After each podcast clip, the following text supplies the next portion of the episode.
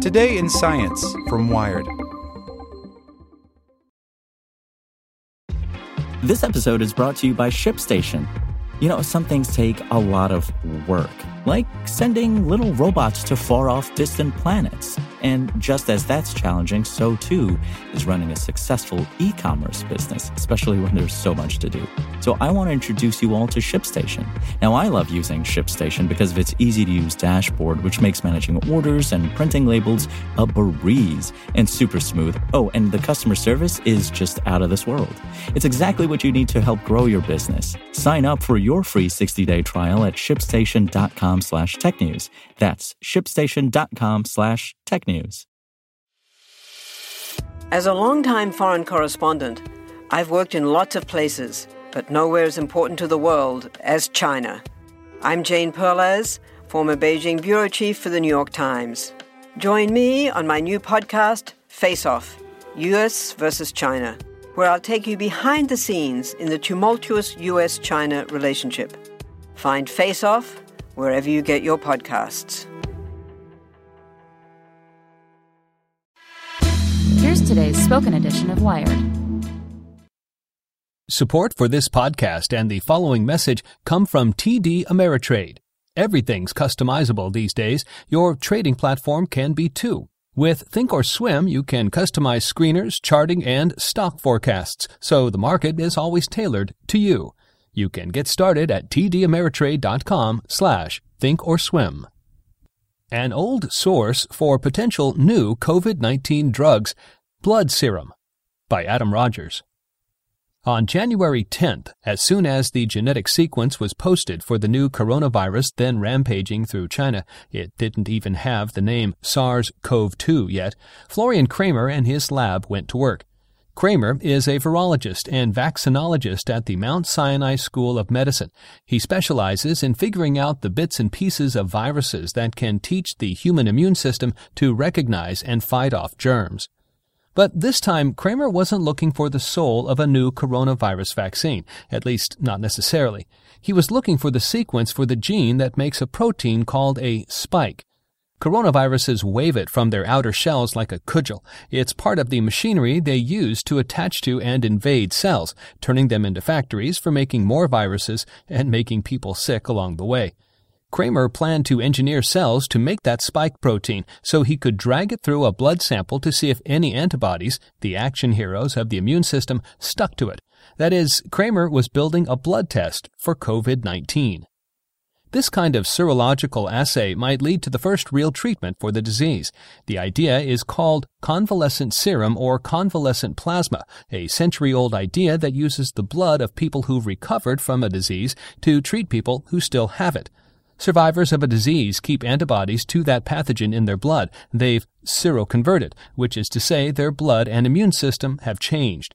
There are several initiatives right now to find people who seroconverted and used their serum, their plasma, to treat severe cases. That has been done in China, and China also sent serum to Italy, Kramer says. But to do it right, you need to know who those seroconverted people are and how many antibodies they're packing. You need a test. The nasal swab snot tests that have been in such short supply can tell if someone is actively infected with the virus. A blood test can't, at least not until the infection is far enough along that the immune system has kicked into gear. But a blood test can tell if someone has already been infected and gotten better. This is why epidemiologists would love to see widespread blood testing too. It'd give them a more accurate idea of the total number of infections out in the world. And a blood test would work even if that person never displayed any symptoms.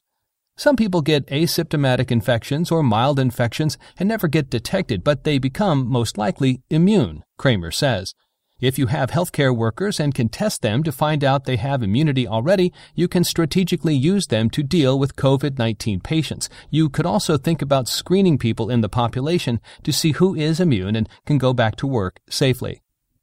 Making the test turned out to be relatively easy. Kramer's lab published the methods as a preprint, not peer-reviewed, but available for people to try on March eighteenth.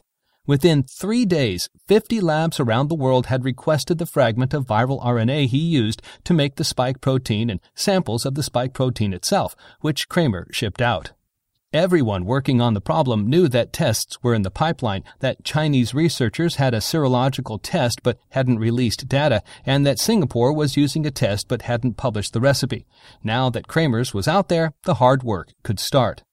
While Kramer was synthesizing his spike protein, a coalition of more than one hundred scientists was assembling around the country to start using convalescent plasma against COVID nineteen. It's an approach to fighting disease that predates vaccines and antibiotics, and now, with skyrocketing numbers of people infected with a disease against which they have no natural defenses and no drugs, it may be the stopgap that healthcare workers are hoping for. On February twenty-seventh, researchers in China published a short note in the journal Lancet Infectious Diseases, citing some evidence of the success of convalescent plasma in treating Ebola and previous respiratory viruses, including SARS, MERS, and influenza H one N one. That same day, Arturo Casadevall, an infectious disease expert at Johns Hopkins School of Public Health, published an op-ed in the Wall Street Journal about the use, to treat measles in the nineteen thirties, of what was then called convalescent serum. Take the blood of people who've recovered, let the red blood cells clot and remove them, and transfuse what's left, the serum, into people in the early stages of the disease. You have to match their blood types. Not only does this process ease symptoms and potentially save lives, it accelerates the path to immunity, like something in between a drug and a vaccine. In addition to measles, it was used against polio, mumps, and even the nineteen eighteen influenza pandemic. When serum was used way back then, they didn't have the same understanding of antibodies. Antibodies hadn't really been purified the same way, says Liise-anne Pirofski, chief of the Infectious Disease Division at Albert Einstein College of Medicine and Montefiore Medical Center, and one of the first advocates for using plasma on COVID nineteen. She's also a longtime colleague of Casadevall, a fellow advocate of the approach.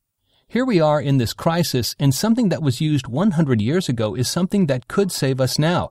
I just think that's very cool, she continues. Casadevall's op-ed reawakened the interest of infectious disease experts and other scientists. Colleagues started pinging him, saying they wanted to turn the idea into a project. Casadevall and Pirofsky were already at work on an article to that end for the Journal of Clinical Investigation, the convalescent sera option for containing COVID nineteen. Since then, that loose group has grown into perhaps as many as one hundred researchers. Casadevall has since tweeted that the COVID nineteen Convalescent Plasma Project even has the support of the National Academies of Sciences, Engineering, and Medicine. The idea is simple. Develop simultaneously both studies and arguments for compassionate use to give serum antibodies to people with early COVID nineteen symptoms. Compassionate use, the Food and Drug Administration's term for special permission to administer experimental treatments, usually gets invoked for people who are at immediate risk of dying or who have a disease for which no cure or better treatment exists. In this case, they'd give convalescent plasma to COVID nineteen patients the same way doctors have used plasma for decades, with the goal of keeping people in the emergency room from ending up in the intensive care unit, breathing with a ventilator. As a second possibility, researchers will try testing post-exposure prophylaxis, giving the antibodies to people who might be exposed to the virus, like healthcare workers, to induce immunity for as long as the foreign antibodies last in their bodies. This passive immunity wouldn't be permanent like a vaccination, but it could keep these workers healthy and at work.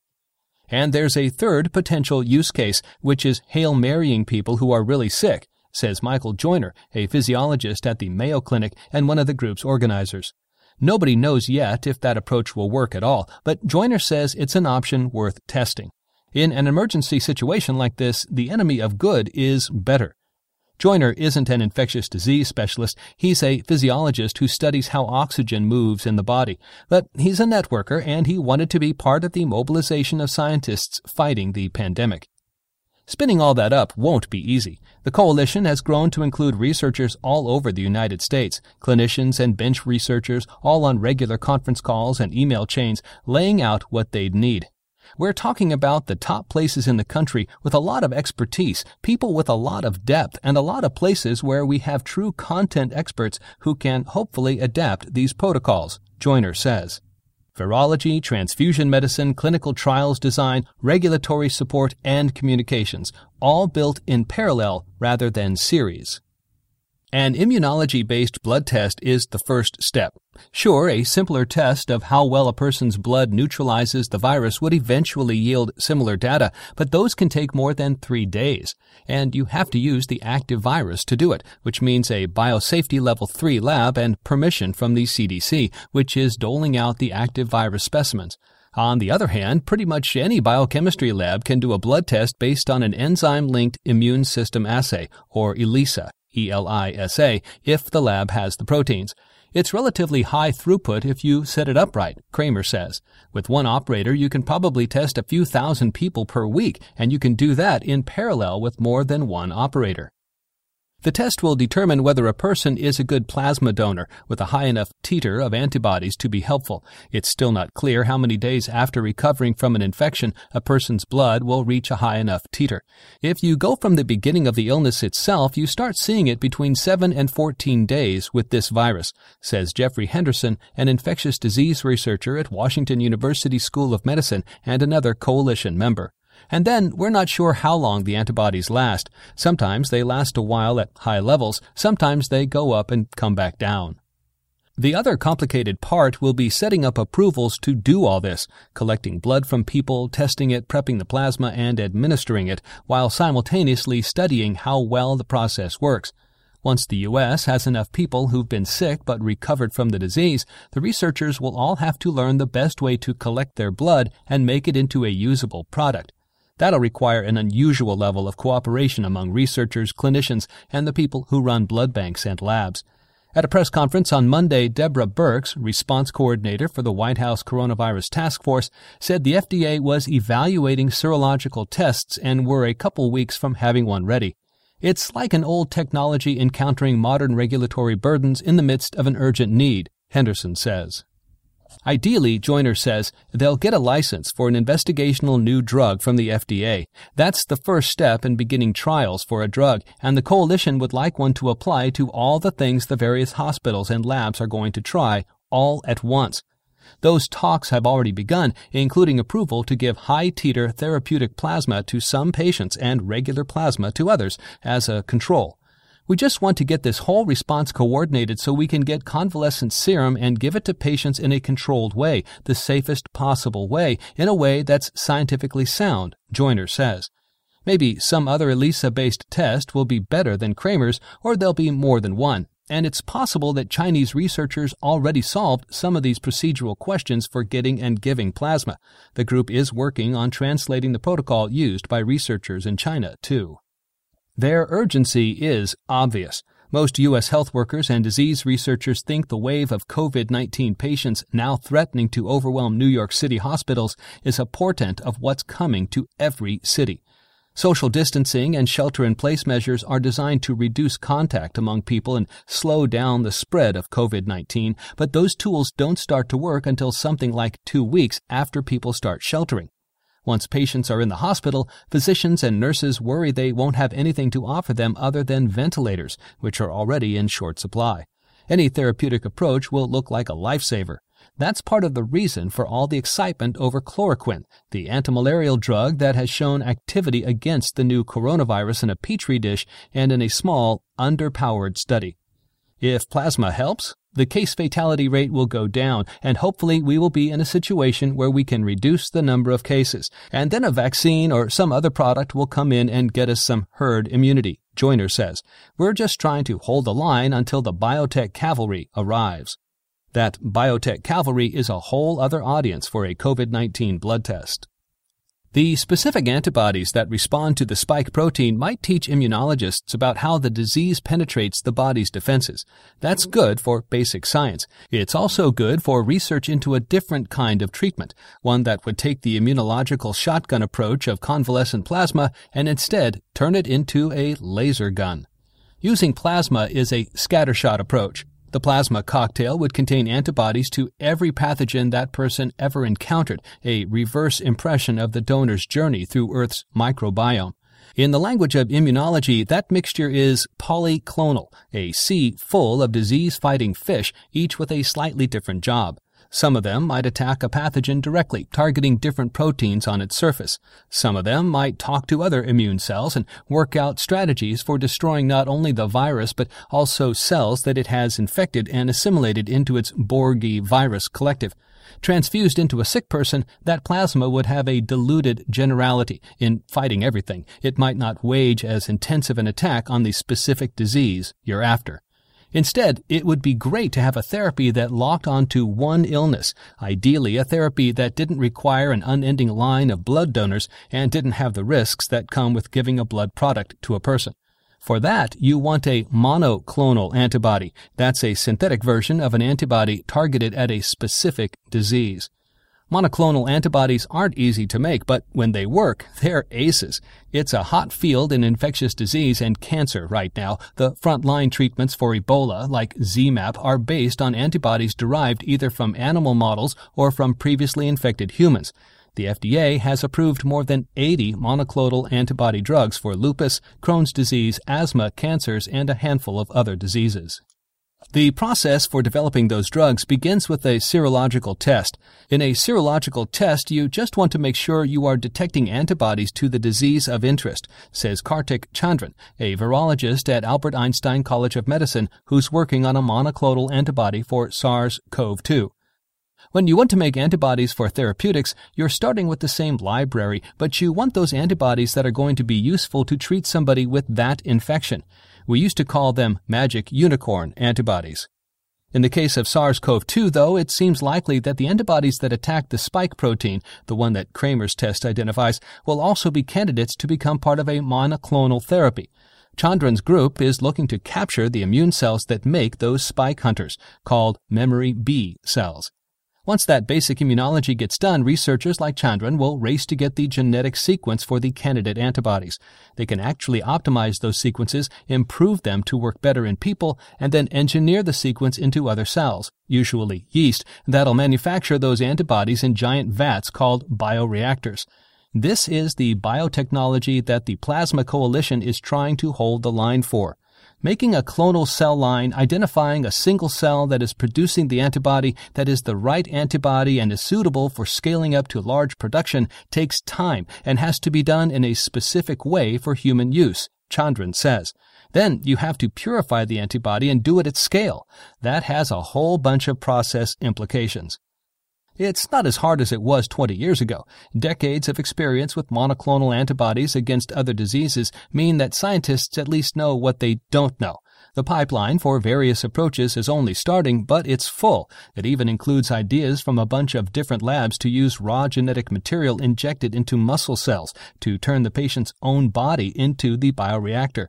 It's tough to get genes into cells and make them work, but this approach could make monoclonal antibody development cheaper and the drugs easier to deliver. It seems to have worked against Ebola in mice. The search for a monoclonal treatment doesn't preclude the use of plasma in the meantime. The advantage of the plasma transfusion approach is it's much faster. You can go from plasma collected from a patient to transfusing it to another patient in a matter of weeks, Chandran says. It takes months to do the selection process of monoclonal antibodies and manufacture them at scale, so it's not an either-or thing. They're complementary. We need a short-term stopgap. That stopgap starts with a blood test, seemingly simple, but the core of the unfolding response to the COVID nineteen pandemic. Want to learn how you can make smarter decisions with your money? Well, I've got the podcast for you. I'm Sean Piles, and I host NerdWallet's Smart Money Podcast. Our show features our team of nerds, personal finance experts in credit cards, banking, investing, and more. And they'll help you make the most of your money while cutting through the clutter and misinformation in today's world of personal finance.